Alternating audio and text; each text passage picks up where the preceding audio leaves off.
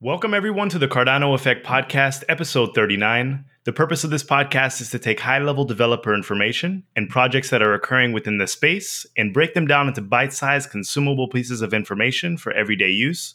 I'm your host, Philippe, and let's get this podcast started. So, Rick and myself are the hosts today for the Cardano Effect, and we want to thank everyone for joining us today.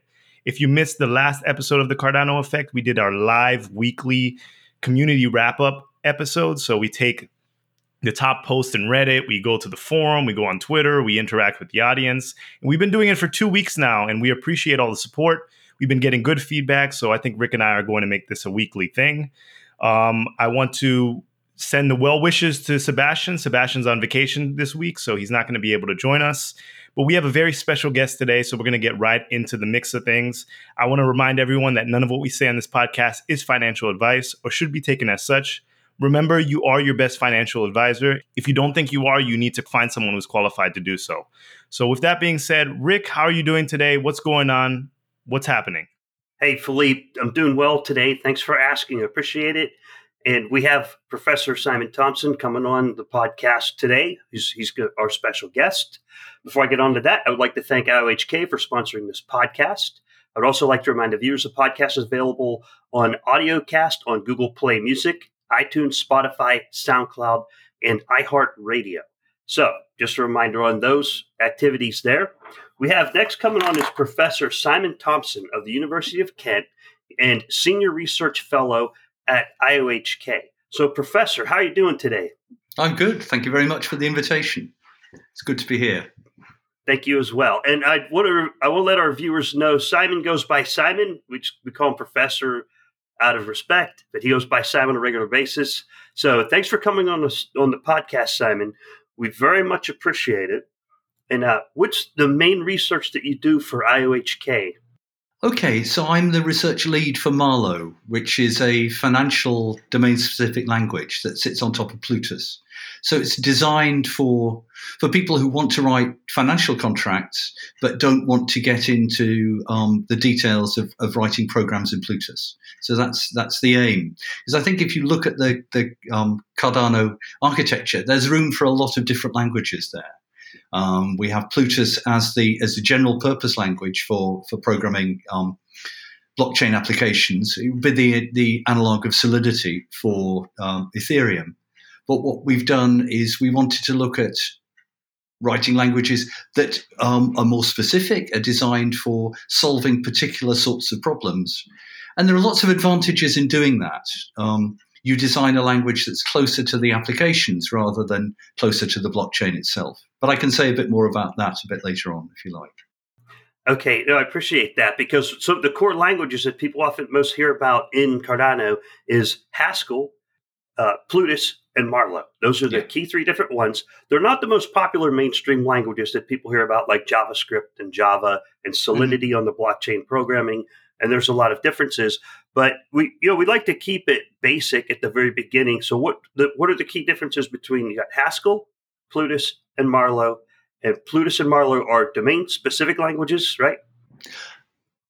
Haskell is a Haskell's a general purpose language like C++. So it's out there and people use it for writing all sorts of applications. Um, you know, from web-based things to intensive data analytics and so on. So, as I say, it's like C++. I mean, what, what's different about Haskell is it's functional, and I think you've had you've had other people on the on the podcast talking about this, perhaps uh, Philip Wadler and Manuel Chakravarty.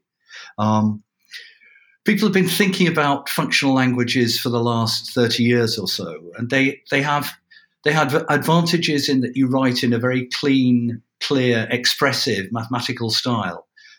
I think one reason they've been coming in um, more recently, one reason they've been getting traction is I think people, when you start writing applications, particularly multi core applications in traditional languages, you run up against all sorts of problems of contention between threads when you have shared memory. So people have begun to think about what they call immutable data structures. So you don't you don't program by changing values in variables. You change you program by thinking about data and how one piece of data relates to another. And this whole idea of immutability is right there at the basis of, of functional programming. Um, the other thing that is is key to functional programming is being able to have behavior as data. Um, and that, that sounds really weird, if you like. But what's what's interesting is those ideas are sneaking into every sort of programming language. Java now has lambdas. JavaScript has lambdas. Um, I think C++ might have lambdas. So a lambda is is the way that you form these functions, which become data. So the ideas of functional programming have gradually been spreading into um, traditional languages, and that means that people are looking. They're getting a taste for this in something like um, JavaScript or Java or or something like Scala, and they're saying, well, we want to do we want to do this for real, and lots of people are now migrating to language. Uh, Haskell, particularly, as a way of writing general purpose applications. So that's Haskell. Is that does that make sense? Are you happy with that as a starting point? Yes, it certainly does. And I did I did a little bit of lookups on, and I went back to it's wiki.haskell.org. Right. You can you can look that up because often what people will ask is what is Haskell used for? Does anyone else use it? Did you yeah. know IHK invent this? There is an, a very large number of corporations on wiki.haskell.org that use the Haskell programming languages. Facebook is one of mm them. Allston Trading. There's banks. AT and T. AT and T is a very big company. There is an extremely large number of companies. If you want to look up more about that, check out wiki.haskell.org. It's used anywhere functional programming languages are needed. Google, Google is yeah. on the list. Yeah, yeah, yeah. So, and there quite a lot of people are using it and not talking about it, but that's another you know, another story. So yeah, so Haskell is there, um, and it's a language which gets people excited. So it's a way. It's one reason for using Haskell, though not the primary one, is that you can recruit some of the top programmers because people who are who are get excited by programming get excited by being able to use the best tools. And I think that's one reason that Haskell has come in as a as a tool of choice for IOHK. Um, the other thing to say, and I think this underpins you know, IOHK's general philosophy, is that Haskell, because it is more inverted commas mathematical, it's the thing, the programs that you write are closer to pieces of mathematics they're not entirely pieces of mathematics, but they're closer. And so it's easier to write proofs about how they behave. So it's easier, in principle, um, to understand, to analyze the programs that get written, to, to prove properties of them. Um, and this is something that IOHK has wanted to do to build infrastructure that has a high degree of assurance. Um, built into the, the, the very development mechanism. And I think that's something that Haskell does support. You can take is, for example, um, work that the, the formal methods team have done is to use logic to describe aspects of the blockchain and then turn those into pieces of Haskell code in a way that you can see here's the blockchain code, here's the Haskell code, and they match very closely together. So it's easy to see how you get from the the, full, the logical specification to the Haskell. Um, so that's you know, that's another reason for choosing Haskell. So Haskell's this general purpose language that runs on on everything. Now, if you like, um, we then move to working on a blockchain platform. And when you when you move from writing a general purpose program to writing for blockchain, there are constraints on the language that you want to use. Hence, Solidity is a language that's designed to run with um, Ethereum, for example. Because in Haskell, you can write programs that can not terminate. You can write programs that run forever. You can write programs that consume large amounts of resources. And we don't want that to happen in a blockchain environment. Remember, these programs are going to be run by everyone who is running a node in, in Cardano. So people want to be able to write programs that they where they can understand how many resources they're going to use. Um, they want to make sure that these programs will not run forever. Uh, you want to make sure that the programs won't won't cause particular kinds of errors or, or exceptions. So you want to write in a different sort of programming language, a slightly more constrained language. You also want the language to reflect what's going on in the blockchain. So it has to be able to be aware of things like um, slots, slot numbers, and so on, as an, an abstract notion of, of time passing. So the language has to be different. And so Plutus has been designed as a, um, a language for writing general purpose computations in, on the blockchain. But the good news is that Plutus isn't an entirely new language. Plutus is really a version of Haskell. And so if you understand Haskell, you can write Plutus as long once you've understood its blockchain its blockchain context. And that has a huge number of advantages because, for example, you don't have to write new editors, you don't have to write new um, profiling tools necessarily. These things come from the Haskell world, so we can reuse things that they, the the, the large Haskell community has developed, reuse those for um, for developing Plutus programs, and that's it. That's a difference from the the the Solidity world, where when you write Solidity, you write your your um, your blockchain application that runs on the chain in Solidity, but then you have to write a whole lot of JavaScript that runs off the chain to make the, the, the whole application work. So you've got something running on the blockchain, and then perhaps code for the wallet that makes the that that integrates um, that program, makes it run in a way that users can interact with it. So within that world, you have Solidity plus JavaScript, two different languages. What we have in the, in the Plutus world is it's Haskell producing both sides of that. Um, so what runs on on chain, what runs off chain, those are both Haskell code. So it's it's provides a single view of writing an application rather than these two views that have to be then integrated. Okay, but it's so what we've got is this very nice version of a general purpose language that runs right for which you can write general purpose programs on blockchain. But the disadvantage of that is you've got to be a programmer. So the story is uh, there's there's a nice story about um, what's the most uh, widely used functional programming language in the world. Do you know the answer to this? It's Excel. It's uh. the spreadsheet language, right? So the world is there are 10 times as many users of, of spreadsheets as there are of general purpose programming languages.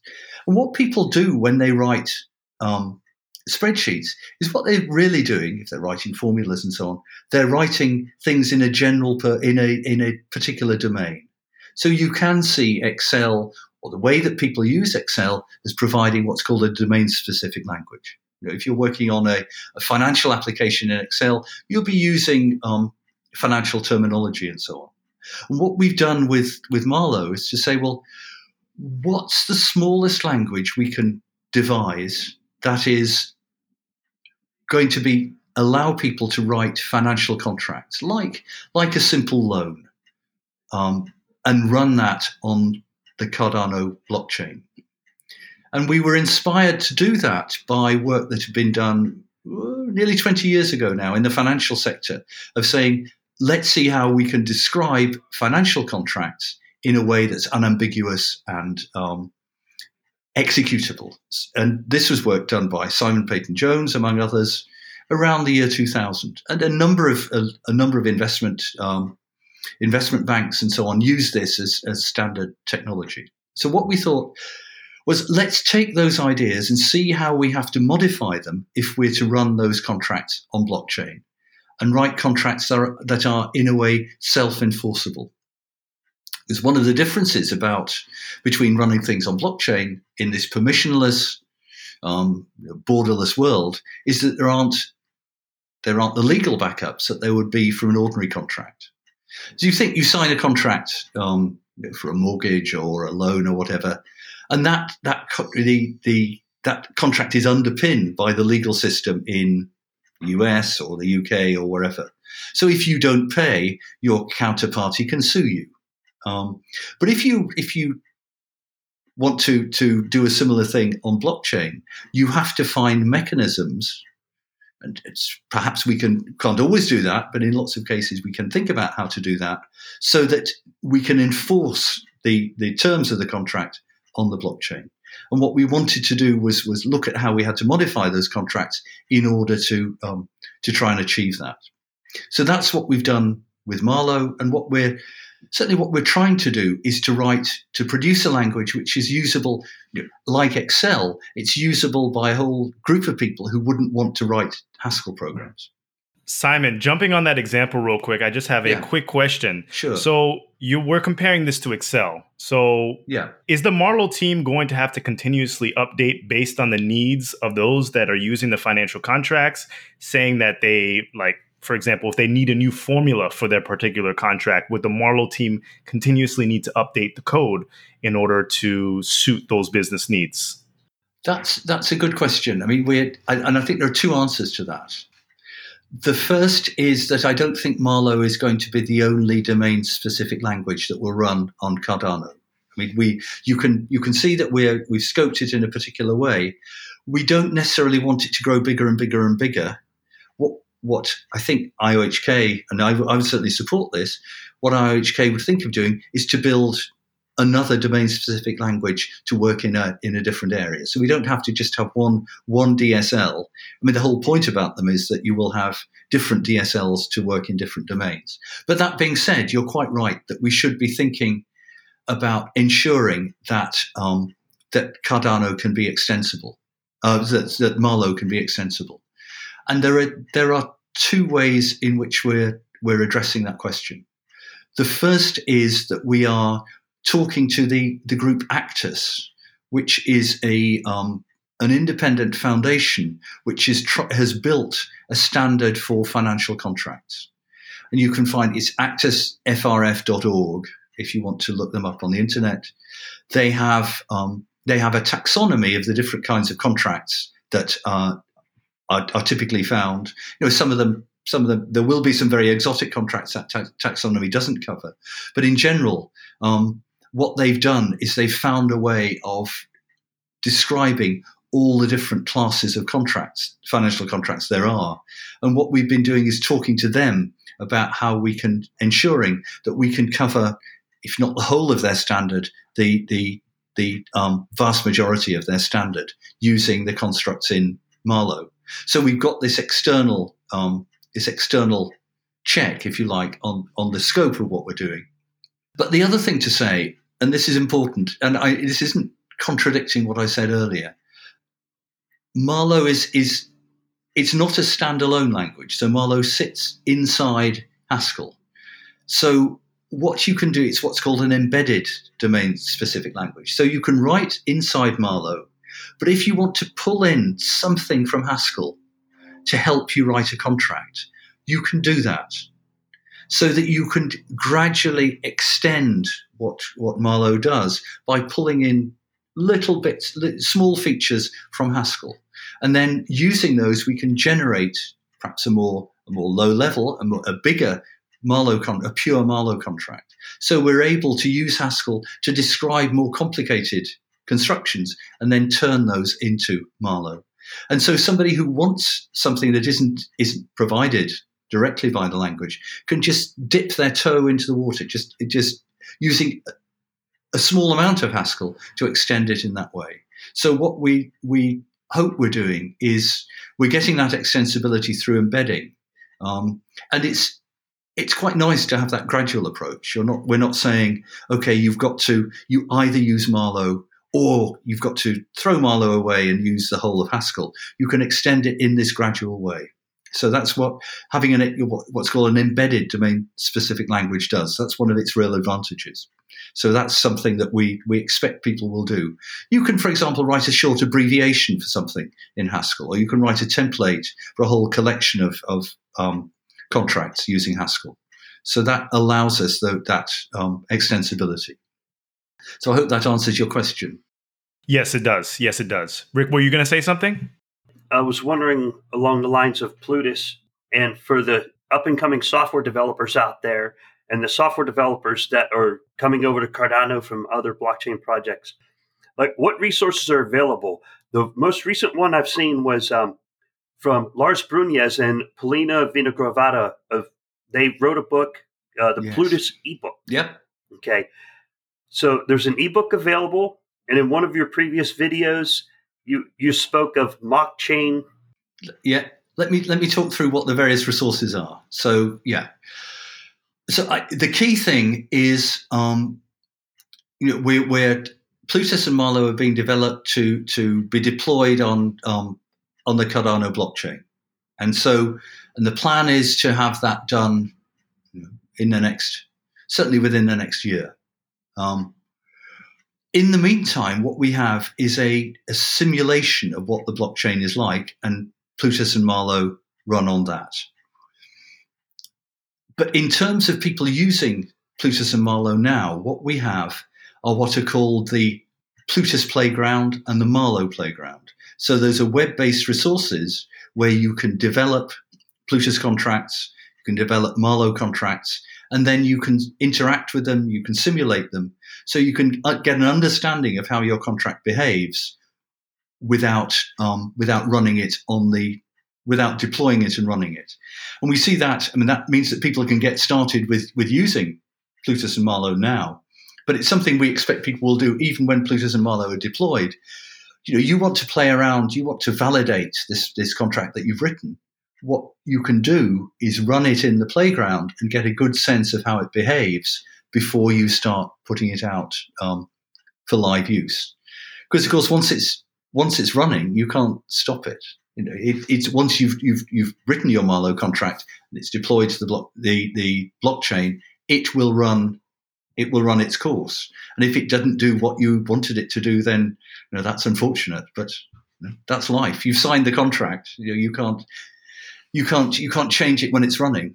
I mean, maybe you could in, in, in the real world, but you can't on the blockchain world. Once it's running, it's running, full stop. Um, so providing people with that sort of um, that sort of facility is something that's very important. Now, what we're doing is we're in the process of doing some revisions for Marlowe, and if you look on the uh, our main resources are on the GitHub, um, the IOHK GitHub, we have of Marlowe 1.3, which was our original version of Marlowe. And what we're doing is we're for the Wyoming um, Financial Hackathon, which is in mid September, we'll be releasing an, an, integrated version of Marlowe where we have the Marlowe playground and the um, and the code and a tutorial all together in one place. Where we are at the moment is we have separately the Marlowe playground, which we used to call Meadow, and a tutorial on GitHub. We're, we're moving towards in the next few weeks having those all in an integrated format. Um, now, one of the advantages of Marlowe being a, a domain specific language, and this was something else I was going to come back to, but it's now's a good place to do it, is that when you write in a, a domain specific language, because you don't, you're not your programs can't cover everything. They just in this in this well delimited area. You can do more with them. You can by reading a program, you can look at any point and say, "Oh, I know what inputs it's going to take at this point." So it means that you can simulate the program much more in a much more high fidelity way than you would simulate a general purpose Plutus program. So somebody can get a very good idea that at this point in the contract, they're only going to be offered this option or this option for example. It's much easier to read the program and simulate it on the basis of that. Um, so that's another advantage of the DSL because it is because we res- we've restricted what it can do. It's easier to understand how those programs behave. And it also means that we can write programs to analyze contracts. So we can say, we can check that whatever you do, however somebody interacts with this contract, it's not going to produce a failed payment, for example. And that's the sort of analysis you'd like to know before you deploy your contract in practice. So being able to do that sort of analysis is something else that we'll be putting into, or we'll be integrating with the Marlowe playground. So it will allow you to have that sort of that sort of reassurance when you um, when you write your contract. Now, d- just one other thing, there is a there's a Udemy course about Marlowe um, and there's a Udemy course about Plutus, and those are in the process of being updated. But if you want to find out about the principles underlying Marlowe and so on, that's a good place to go. So Udemy has those courses, and you know quite a lot of people have done those already. Um, we'll be updating those with the the team who with Niamh and and Alejandro who helped us make those. Up, again, we're doing that over the next few weeks. So there's a lot of work going on, just pulling together some some some changes we wanted to make and integrating everything into this um, into the Marlowe um, and Plutus playgrounds.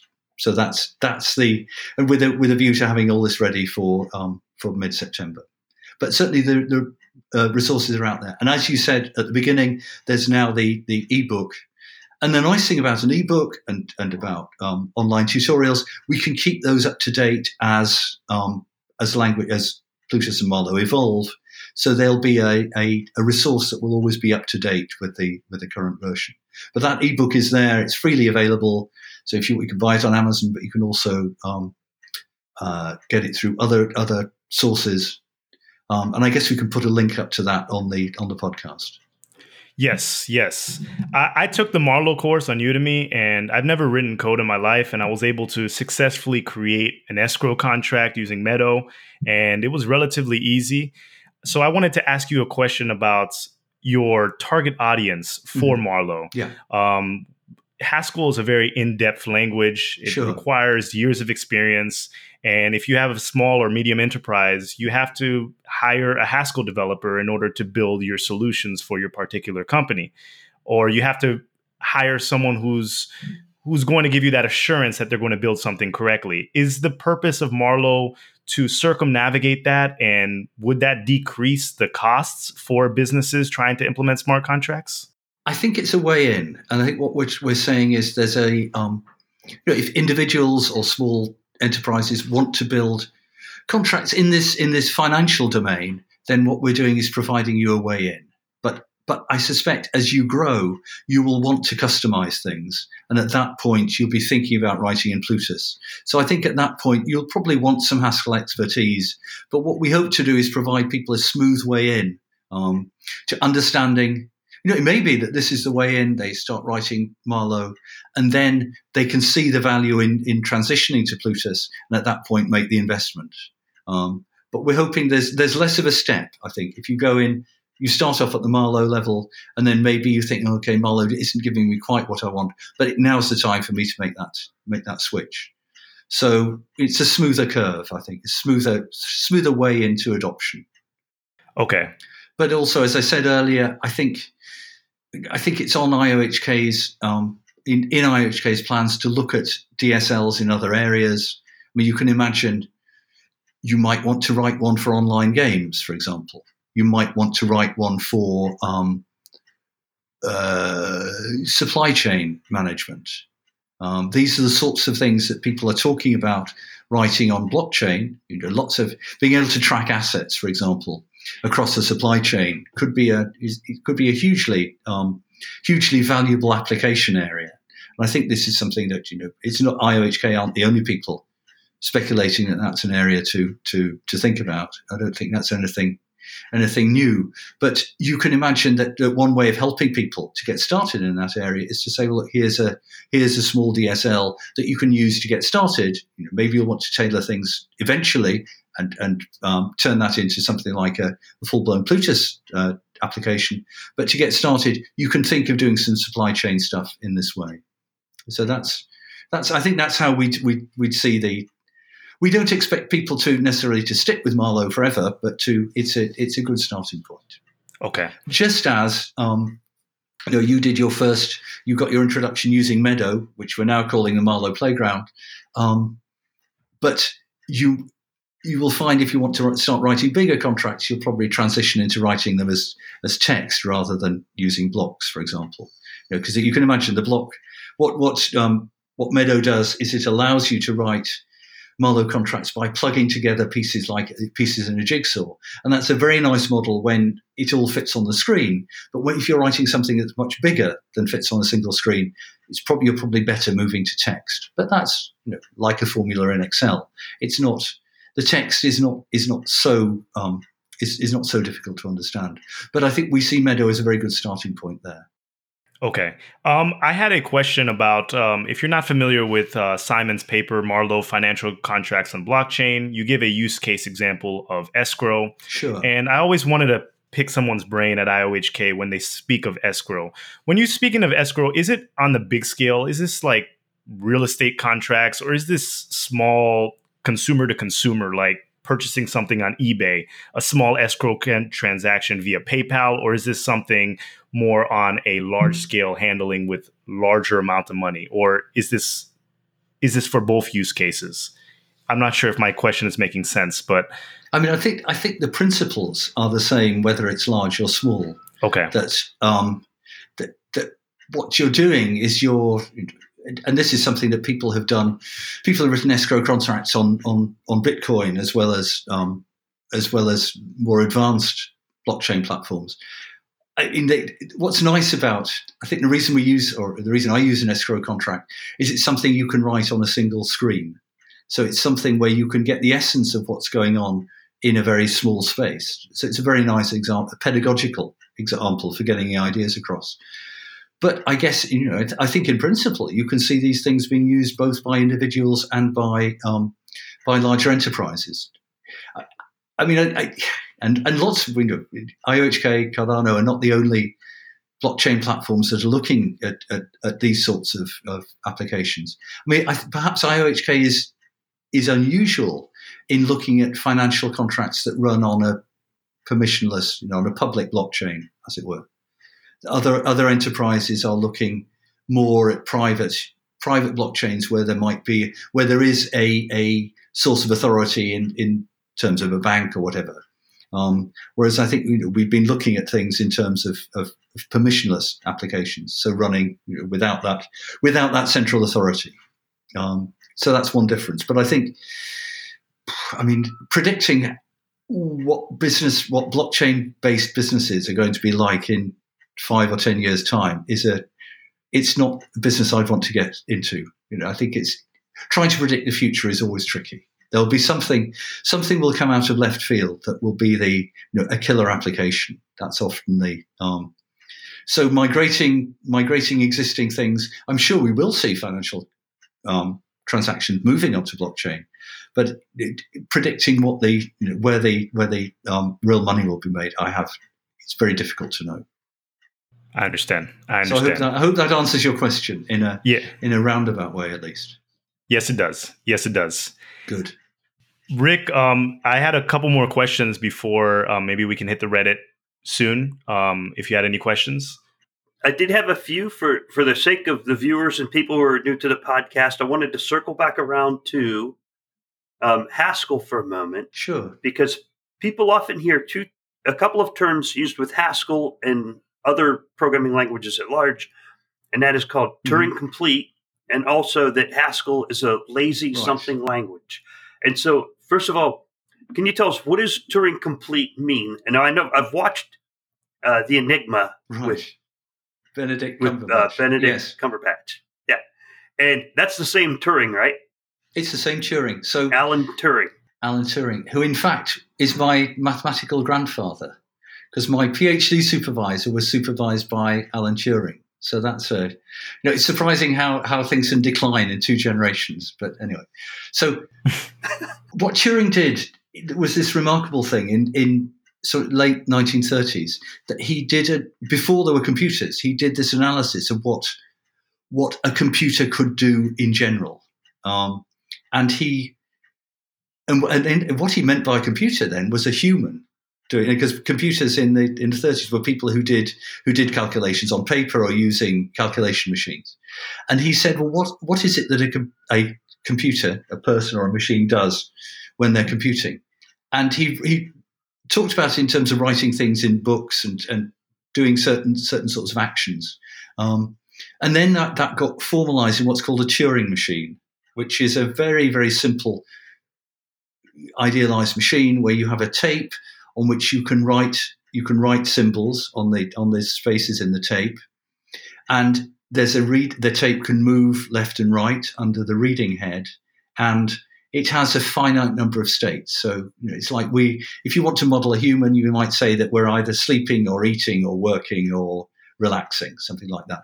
This this machine has these different states, and depending on its state and the symbol it reads, it does something like moving the tape or writing something else.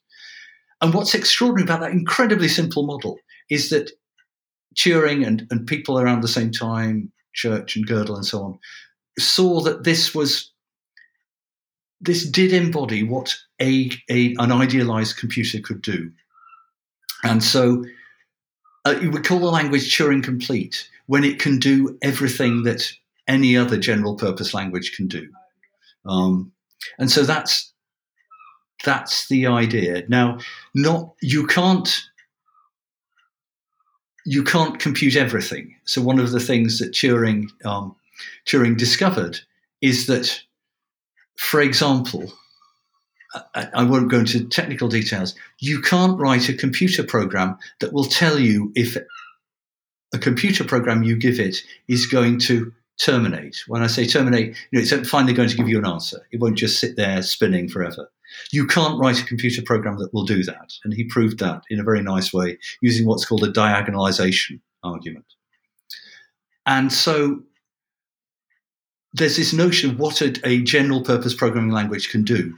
But as I say, because of because of Turing's argument about um, not being able to to show a program terminates, there will be some programs that you don't know whether they're going to terminate or not. So a, a Turing complete language is one where, and I think I said this earlier on, it's possible you might run a program and it will run forever. You can't predict in advance, in general, whether a program is going to run forever or it's going to stop. And you certainly don't want that happening on blockchain. So that's why people typically write programs in a more restricted language. Something like Solidity is not Turing complete in a fairly ad hoc way. You can you restrict what you can write in order to to so that you know your programs are going to terminate. What we're wanting to do with Plutus and with Marlowe is the language is, and certainly Marlowe is not Turing complete. There's lots of things you can't write using Marlowe, but the nice thing about that is that there are um, we can then predict for any Marlowe program how long it's going to be until basically it's completed. We can do that Whereas with a general purpose programming language, you couldn't. Um, so you get advantages from not being Turing complete. So by restricting what you can do in your language, it means you can say more things about all the programs in the language, and that's very helpful. Um, is that does that make sense? That makes sense. And does that also lead us lead into what does it mean by lazy lazy evaluated? Okay. I mean, in, in a funny way, laziness is not so. Um, is not is is a more technical issue. So um, it's not so fundamental. Um, how could I? How should I talk about laziness? What laziness says is when you're when you're running a computer program, um, you, there are parts of the program that you you can't predict in advance you're going to need, and so you do things on demand. So, for example, um, if I suppose I have a program that can, um, I give you a number. If that number is even, I do this thing. If the number is odd, I do that thing. So, if I give you the number three, I know I'm going to do this program. If I give you the number four, I'm going to do this program so what you would like your language to do is to only evaluate this and this program when you know it's actually needed. And what laziness does is, in many cases, it says, okay, I'm going to delay, I'm going to look at this number. Okay, it's number two, I'm going to evaluate that program. It's number three, I'm going to evaluate that. Whereas other languages, more traditional languages, will say, I look at the number, I evaluate, I evaluate this. Oh, that number's two, so I need to use it, use this uh, program. But in fact, this bit that I didn't need, I in fact computed. And so what laziness does is it it it delays evaluation of some things so that you only evaluate something when you need it. Now, so you'd think, well, that's good. You know, procrastination is always a good thing. You're only doing what you need to do it does have some downsides as well. So um, you might, let me try and think about this. In particular, when people talk about laziness, I think one of the, the more difficult things about laziness is when computers, when a computer program runs, it uses some, some of the storage of the computer to, to store to store the things it's working on. So it has this working space, if you like.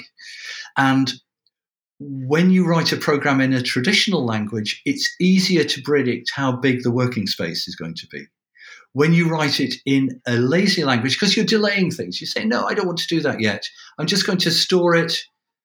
I might need it later. If I need it later, I'll, I'll evaluate it. But I'll just store it. I'll just put it in my attic put it in my basement, and I'll only pull it out um, when I need it, if I need it.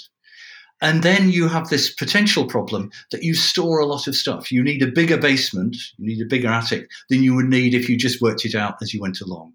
So there's a place where this can, can become tricky is this uh, is how much storage. So predicting storage usage is more complicated in a lazy context.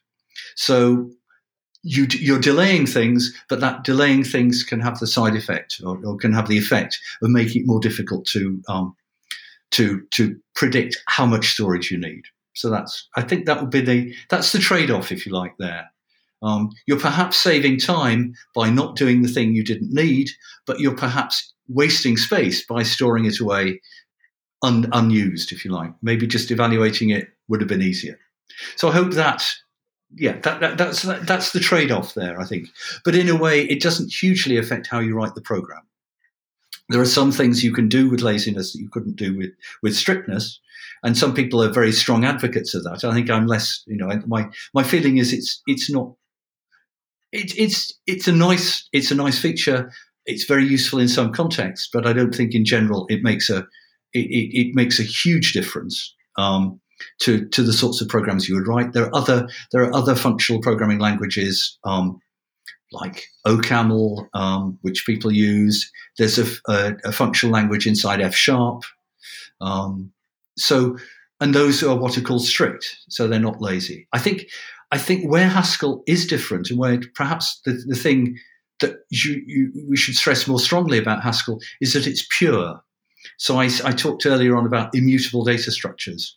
Um, in Haskell, everything is pure unless you um, you explicitly label it as being um, something that has a side effect, something that, that does some input or, or input output or stores some values separately for you. Um, and so it's entirely pure, whereas other languages are more have taken a more pragmatic view, like OCaml. It's a functional language, but you can also do things which are impure. Um, and so you, you you don't have complete immutability in something like OCaml, and that that's a feature which I think people people are seeing as, as, as a crucial thing, a crucial design decision about Haskell. So its purity, I think, is more important than its laziness. So it depends on what you need. It depends on what you need, but but um, yeah, it swings and roundabouts. Some things are easier with laziness, some things are more difficult. Um, but but sure as heck, having a pure language means that so so that every side effect, everything that isn't pure, is is explicitly shown. You can explicitly see when when when a function you write is is potentially has has a side effect, changes the state of the blockchain or whatever. That's that's very easy to tell in Haskell. In other languages, that's not, and I think that's a that's a huge difference. It means that you can write code which is um, it's easier to validate, it's easier to verify because of this this this purity. It's closer. I mean, the language of mathematics is is is all, all about immutability. Um, so it's closer to math if you if you make things pure. Simon, you gave an you gave an example of filling up a room. So what are the size limitations for Marlowe or Plutus when writing smart contracts? If we're thinking about future use cases, and Charles has brought up land registry and we're putting deeds on the blockchain, that's going to take up space. And as things become more and more complex, these documents or information that has to be stored within the blockchain are going to take up space. So, are there limitations, and what could be used in order to circumnavigate those? Well, okay, that's a that's a big question, um, and I think there are a number of answers to that. Uh, I mean, the Cardano blockchain it uses what's called a UTXO model, so it uses an unspent transaction model rather than something like Ethereum, which uses accounts. So in that sense, it's a much more parsimonious model. Um, so the, the actual footprint of a contract running on, on the Cardano blockchain is smaller than the footprint of a, a contract running on Ethereum because of this, because it's running on this, uh, albeit extended, but a UTXO model like Bitcoin rather than an account based model like Ethereum. Obviously, and one of the things that comes out of, of, of um, of the design of Plutus and and Marlowe is that we're able to predict predict how long it will take for a contract or a particular stage of a contract to run, how many steps we will be taken there, and therefore have a model of cost. I think there are, and there are things which we have not resolved in this area, which I think myself are important. Um, so one of the things that happens in when people write ordinary computer programs, there are often libraries which they can use to help them. So if I'm writing a program, I typically don't write start from scratch, writing everything for myself. I'll use some libraries that the language designers have produced or somebody else has produced, and it's out there on the on the internet. So typically, programmers try and reuse other people's work, reuse libraries as much as they can. Now, we need to think about how that works on blockchain. We need to think about you know, are we going to provide templates for contracts, for example, that people can reuse just by filling in some different parameters. You know, there's a we maybe have living on on the blockchain a library for a zero coupon bond in which you have to fill in the size of the bond, the length of the loan, or whatever. But you can reuse that you can reuse that contract template again and again. Um, and maybe we should be incentivizing that rather than saying to people, um, as it were, copy everything and um, and run that that copied contract.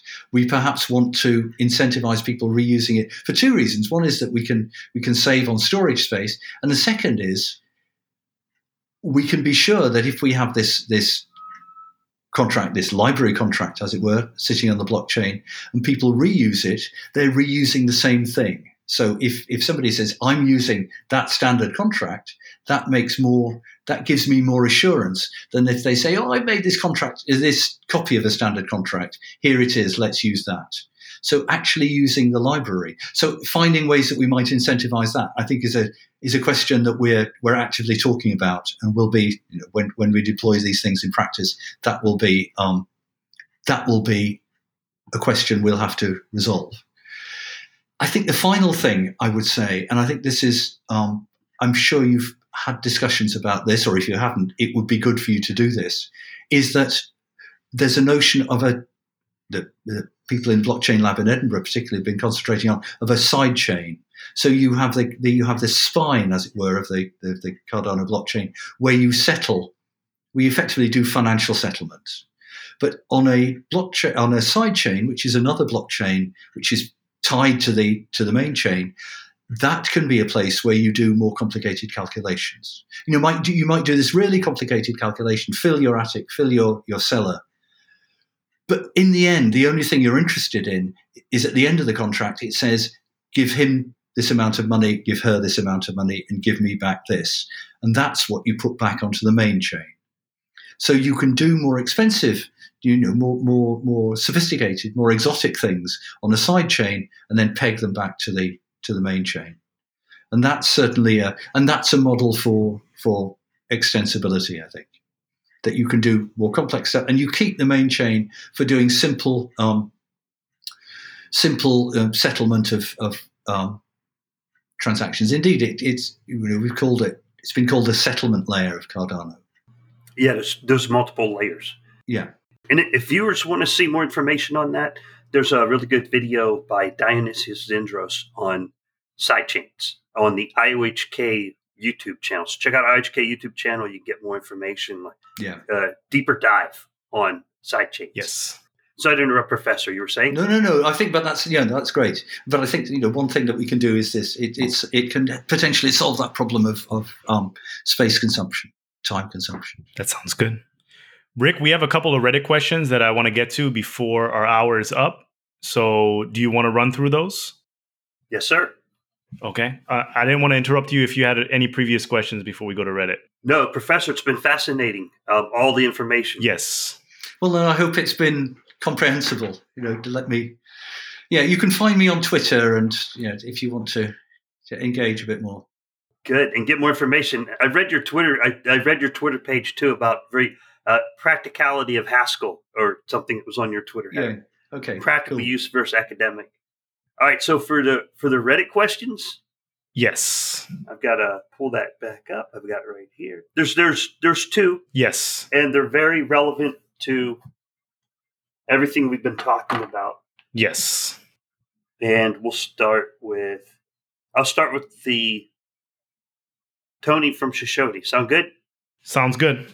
Okay. So Tony from Shoshone. Thank you, Tony. Frequent flyer on the Cardano Effect channel. Uh, he says, I would like to congratulate your team on the work completed so far on Marlowe. I understand and appreciate the benefits of domain specific languages for reducing errors in entry level and creating smart contracts. So, totally in line with everything we've talked about so far. As a technology coordinator instructor for a small K through 12 Wyoming school district, I was wondering your thoughts on using Marlowe Playground with its Blockly language for teaching computer science in public schools. Do you think Marlowe could be used effectively to introduce students to Haskell and functional programming?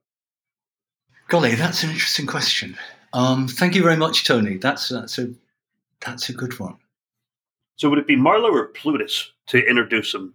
Well, it, well, it, what you have in the in the Marlowe playground, you can write you can write little bits of Haskell around um, around Marlowe contracts, so you can see how those uh, how those um, how those Marlowe contracts get it, how the Haskell description turns into a piece of pure Marlowe. Um, I, I I guess I have two I have two doubts. Um, the first is that it would be teach be trying to teach Haskell or trying to teach functional ideas using um, this fi- financial domain, and I'm just not sure how much that's a domain that makes sense to um, K through 12 students. Um, it might make more sense, we did some work in an earlier version of Marlowe looking at describing simple games like rock paper scissors using using a DSL. So I think it might be that, and we've, we've talked about building a general game DSL that would sit on top of, of Cardano. So I suspect that could be a better, and games have been proved, have been, I think, have been shown to work well with children. So it could well be that that move, moving to a, a something like Marlowe, but in the game space, would be a better way of, of, of getting across ideas from Haskell. The other thing I'd say, and this has been, it's always, it's tricky to use visual programming alone. I think Blockly works well when you're when you're you're putting together um, things like these Marlowe contracts. It fits well with the shape of the of the programs. If you if you're wanting to write Haskell programs that have complicated expressions inside them, you know, even something as simple as a plus b plus c, you don't want to start writing expressions like that using blocks. So I think in teaching in teaching functional programming, there is a, there is an emphasis on expressions, and so there's a bit of a tension between the expression level and the and the visual. I think, and I think that's something um, that would need more attention. But it's so much easier to write a plus b plus c than it is to have a block for plus and then a c there and then a block for plus again and a, an a and a b. Um, so I think I think there is a tension there, but. I'd be really interested if you had any any thoughts or any any um, feedback on doing this in practice. I think that would be that would be fascinating. I know that there's been work by um, a colleague, Manuel Chakravarty, on some work on on um, visual approaches to to teaching Haskell in using a sort of playground approach. Um, for he has. Um, he was involved with developing an app for the Mac that uh, that gives you facilities for doing some visual um, visual rendering of Haskell programs, at least, and programs to manipulate visual things. So that that could be another way in. Um, so I think there are there are there are fascinating things to do here, but I'm not sure that that Meadow or the Marlowe Playground are exactly the right thing for K through 12. But thanks for the question. Thank you, Simon. Appreciate it. Great question, Tony. So we the second question is also from Tony, and uh, Tony from Shoshone once again, thank you. He he asked always great questions on the on the on the program, so we appreciate him. Mm-hmm. And he asked for projects such as Cardano, what would be the typical difference in job duties between a Haskell developer and a functional compilers engineer? Oh, okay. Um, I guess the, the compilers engineer is going to need to know a bit more about how compilers are built. Now, that could be, you know, if you've been through a computer science degree, computer science major, you might well have learnt, done a course on compiler construction, though you might not. I mean, it's it used. If you'd done a course 20 years ago, you would definitely done a compilers course. Now it's not always the case. Not everybody teaches compilers. So you would have understood, you'd understand the principles of, of of how compilers are built, um, what some of some of the tools you would be expected to use. So you'd have that general understanding. I think the other the other difference is that you might well need to know quite a bit about um, some of the technologies around Haskell. So understanding what goes on in parts of GHC or using um, what, what's going on, for example, in Cardano is using template Haskell. So um, understanding that using Haskell to write um, parts of a compiler, perhaps integrating that with template Haskell. So understanding compilation in general, but also understanding some of the stuff, the compilation infrastructure that there is around Haskell. So I think that would be the that would be a a, um, a particular difference there. Uh, so, for example, the people who are working on the Marlowe team have Haskell expertise, but we're not typically looking inside GHC. Um, what we're doing is is um, is using using Haskell, using Plutus, because uh, one thing I didn't talk about was one of the nice things about how Marlowe and Plutus fit together is that the way Marlowe runs is that there is a single Plutus program which runs all Marlowe contracts. It's what's called an interpreter for Marlowe written in Plutus. Um, we're also looking at, at, alternatives, so we might compile Marlowe directly into Plutus uh, but at the moment, what we're doing is is is that interpretation. So we're using some compiler ideas, but not certainly not getting inside the details of GHC or the, the, the Haskell infrastructure in general. So I think that's a good that would give you a good summary. I think. Okay, thank you, Simon. That concludes our Reddit questions. Okay, pleasure. Um, we're going to just ask you a couple more questions. One is um, how did you get involved with the Cardano project? I mean, you are an academic, and usually the academics kind of frown upon cryptocurrency in general. What about this blockchain project really attracted you to to, to work with IOHK? Well, I think talking to Charles, because Charles, when when when IOHK was set up, Charles reached out to a number of people, and he and I had a conversation, which it, it took a while to to work out how we might work together. But but building a DSL in this area seemed like a, a it seemed like such a good such a good way of, of, of understanding what was going on in blockchain. Um, I mean, I think academics. I, I suppose I don't know. The phrase we would use in, in Britain is it's like Marmite. People either either love it or hate it. Marmite's this thing you spread on toast. Um, but if you yeah, look it up on the internet, you'll. It, but I, I, think for me, what, what's fascinating is that there are ideas about programming, building programming languages, you have to think differently in the blockchain context, and that's that's fascinating. You have to think about you have to think about the crypto aspect. You have to think about running on a different sort of platform. This blockchain, which is distributed, um, so designing languages becomes becomes a different thing. So for me, there's a real challenge there, and also the way the different fields fit together um, is, I, I think, very exciting. Um, so yeah, I think there are lots of interesting problems. So there are quite a lot of academics who are who are moving into blockchain. You can see IOHK has has uh, people with an academic background involved, particularly uh, Professor Phil Wadler, uh, but also people who've who've come through as doing PhDs in computer science to get been attracted to this. Um, so I think, yeah, I got in through through Charles reaching out, but but seeing this particular how I think seeing how the, the ideas you have and the technologies you have actually apply in a particular area for me is fascinating. You know, that's something that really gets me excited. So I'm very pleased to be working with with IOHK on this. And, and what's your what's your long term vision for Cardano? Like, let's say five years out, five ten years out. What do you think this project can accomplish? Um, what do you think this space is going to move towards? I mean, I think Cardano can can accomplish getting it right. You know, doing it. You know, there's when you look at. I, I don't want to be critical of, of of other other projects that are going on at the moment, but something like Ethereum, there would you feel that things were decisions were made which I think designers would perhaps regret when they come to revisit it. I hope with Cardano, um, using proof of stake, using formal methods, it's going to build a chain that's going to be sustainable, you know, just in terms of energy consumption, um, and that will be providing all sorts of services to all, all sorts of different people. Um, so that would be my, you know, I, think it has the opportunity to be sustainable, viable, in, in a way that other things, other things are not. So that would be my. But but you know, it, it's it's very hard to know. It's it's all sorts of questions can come in. Um, you know, as you said at the beginning, it's um, it's very difficult to predict how things are going to be. Technologies can can succeed, can fail as well as succeed, just like stocks can go up and down. And and technology. If you look at the history of technology adoption, it's unfortunately not always the best. It's not always the case that the best technology wins. It's the one that finds the finds the right niche.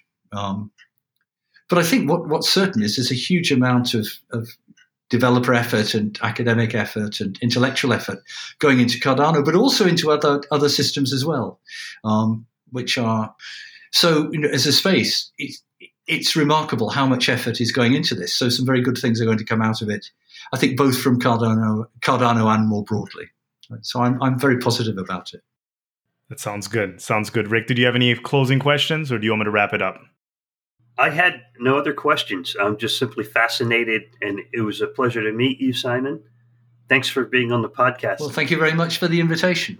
Simon, thanks for joining us. Uh, thanks to all the viewers of the Cardano Effect podcast. Leave your comments below. And remember, if you're not subscribed to the Cardano Effect, please consider subscribing. Send us messages. We're on Twitter. We're on uh, Reddit. We are on Telegram. We're always open to having new guests. And we had Simon Thompson um, join us today, which is a pleasure. Simon, did you have any last words for the viewers of the Cardano Effect? No, thanks for watching, and and you know, it's going to be an interesting few years, I think, in the cryptocurrency space and blockchain in general. Yeah.